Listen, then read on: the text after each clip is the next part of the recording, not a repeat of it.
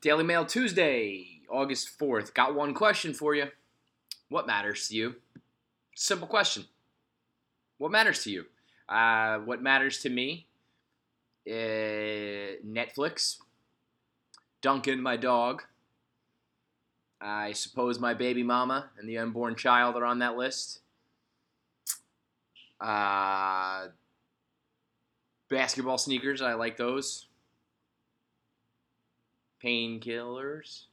It's really about it. I don't know. There's not that much else, but driving definitely matters to me. So when you ask yourself what matters to you, if you say driving, then Mazda is for you. Driving with the windows down, the hair blowing through your hair, the moments when it's just you in the road, no distractions, handling every curve. If all that matters to you, if those moments matter to you, then go over to Mazda because driving matters to them.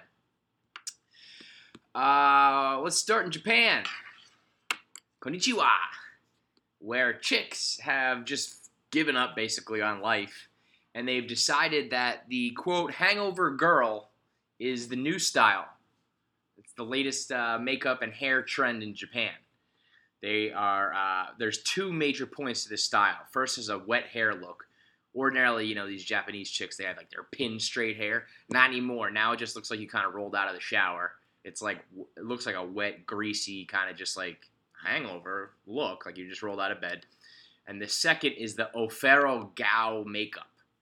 Uh, Ofero Gao, it, it comes from the words Oshara, which is means which means fashionable in Japanese, and the English word for pheromones put together. So it's supposed to be a cuteness, a mixture of cuteness and sexiness.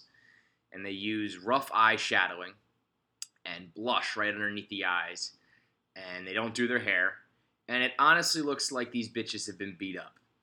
Like if you see these pictures of these Japanese girls, you would think you're looking at like a battered woman. It looks like she has. I mean, it looks like forget about hangover. Forget about she had a rough night of drinking. It looks like they had a rough night in the octagon with Ronda Rousey. It looks like they went 30 seconds with Ronda. Just big, puffy red eyes and messy hair. But you know what? I can't knock it. This is the ultimate snake it till you make it move. This is almost like how dad bod was hot for a minute. It was just like the whole internet, for some reason, decided guys with like beer bellies and, and like man boobs and some flabby marshmallow bodies were all of a sudden hot. It was the best thing that ever happened to me. It was the best like two weeks of my life. I, I got to appreciate Japan trying to make this a thing. Just like, fuck it. so sick of doing my makeup and being pretty. We're just going to make being hungover and ugly hot. I've always thought that. Like, you know, originally they say that, uh, you know, now it's hot to be tan. But back in the day, it was considered hot to be pale because it meant that you were rich and you, you weren't working in the fields. You were always indoors. So, you know, being pale as shit was actually like a status thing and people thought you were hot. We need to go back to that. We need to make pale, fat, and hot. We need to make pale and fat hot. That's what's up. Why don't we just all agree upon that and then everybody could be fucking good looking? We don't have to worry about working out and dieting and shit like that. These Japanese girls, they don't have to care anymore. They can just drink and fucking do drugs and look as shitty as they want. And they can just be like, nah, man, it's 2015, hangover style. Oh, fair gal. That's what's up. We'll just go like 25 feet to the right or to the left or whatever. I don't know. I'm not good with my geography. To China, where there's been another goddamn escalator accident. This employee who was shop, uh, mopping up a shopping mall had his foot and part of his leg amputated after being trapped in an escalator. He, uh, his name was Zhang. He was uh, mopping it up. The mop got the mop brush got stuck in between the stairs, and then he got yanked in, and they needed to amputate his foot. This is the fourth escalator accident in China in six days. Zhang Luzhang, 30, he's dead.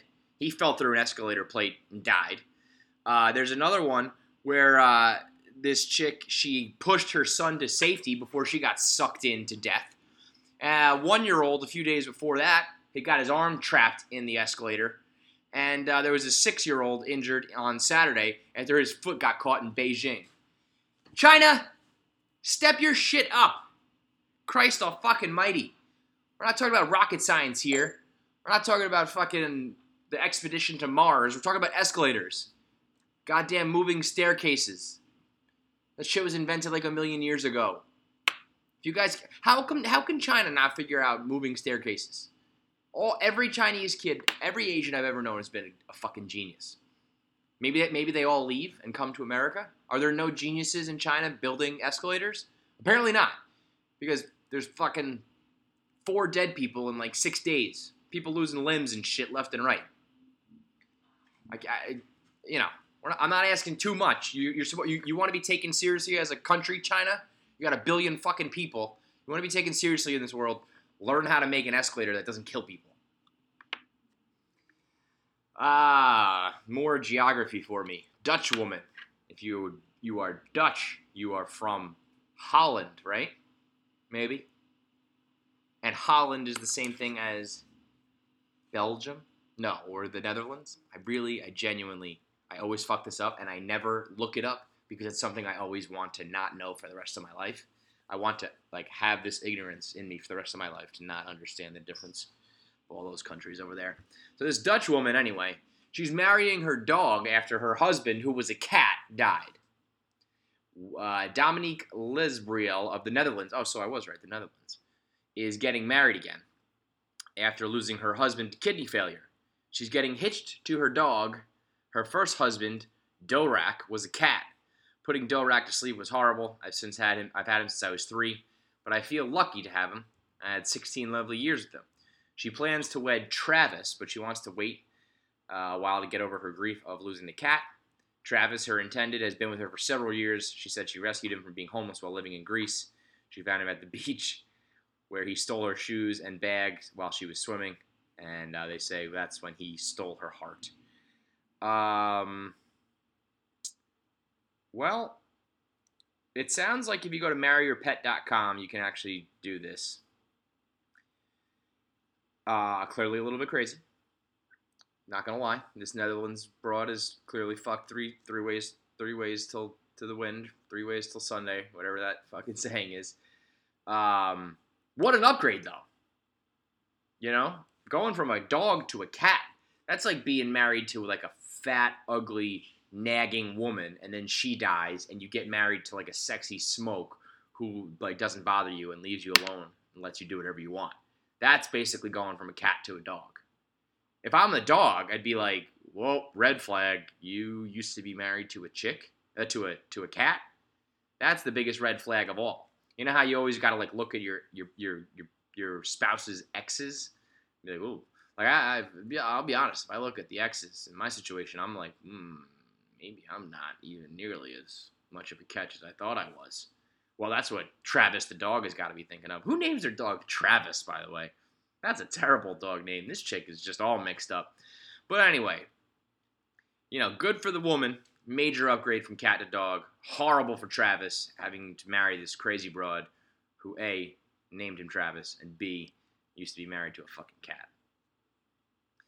Head over to St. Louis, where there's this dude who's been living on top of a billboard for three weeks. And it's some sort of protest slash, I guess it's not a protest, it's more of a, uh, I don't know, just like a display. So he's been on top of this billboard for three weeks, and his goal, he said he's going to live on top of the billboard until there's been seven straight days without a murder in St. Louis.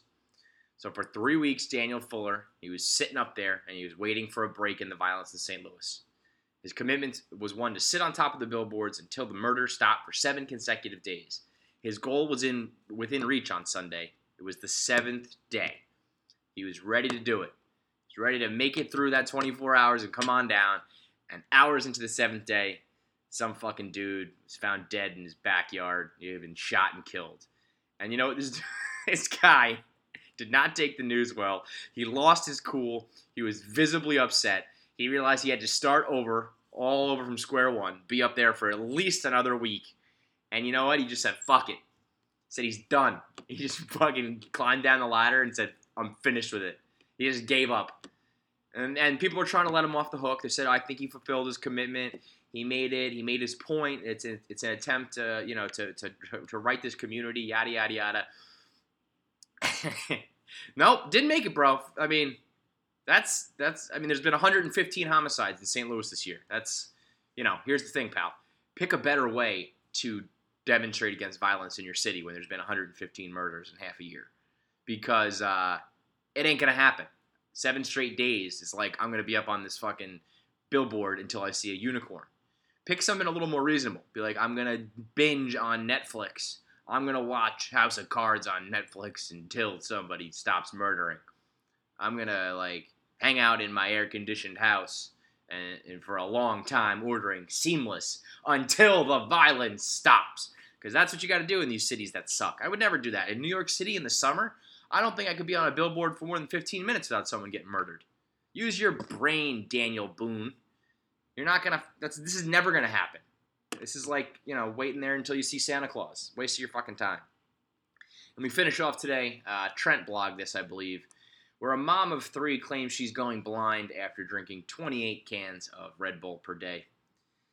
Uh, Lena Lupari ballooned to 26 stone out of all the most ridiculous things, by the way, out of all the, the differences between here and across the pond, uh, using stone as your fucking measurement of weight is ridiculous. Like, I'll deal with the metric system. I know it actually makes more sense with, uh, you know, it's, it's based in 10 and it's technically better. I'll I'll do the conversion to like pounds and inches and all that shit. Uh, uh fucking inches and all that jazz. But 26 stone, I gotta Google every fucking time how many pounds that is. So 26 stone is apparently 364 pounds. That's one fat bitch. That's a lot of fucking Red Bull pounds. Apparently, she dropped almost $6,000 a week. 6,000 pounds, we're talking now money wise, 6,000 pounds on the high energy, uh, calorie, high calorie energy drink. She was unaware of the damage she was doing until she collapsed in June. She had some fucking idiopathic intracranial hypertension. Uh, 28 cans of the energy drink while looking after her children. I used to drink 28 cans of Red Bull in a day, and I'd only have a meal at night, but usually it would be something like fast food or some pasta.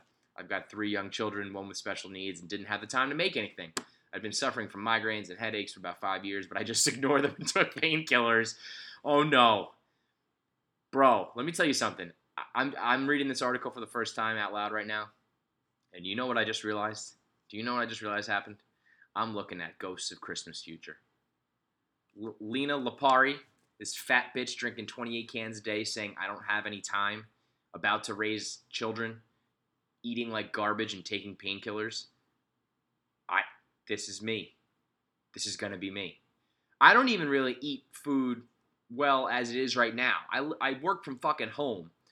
And my wife's always yelling at me that I don't, eat lunch. Like I don't eat a good lunch, or sometimes I'll just like skip lunch altogether, or I won't eat it till like four o'clock.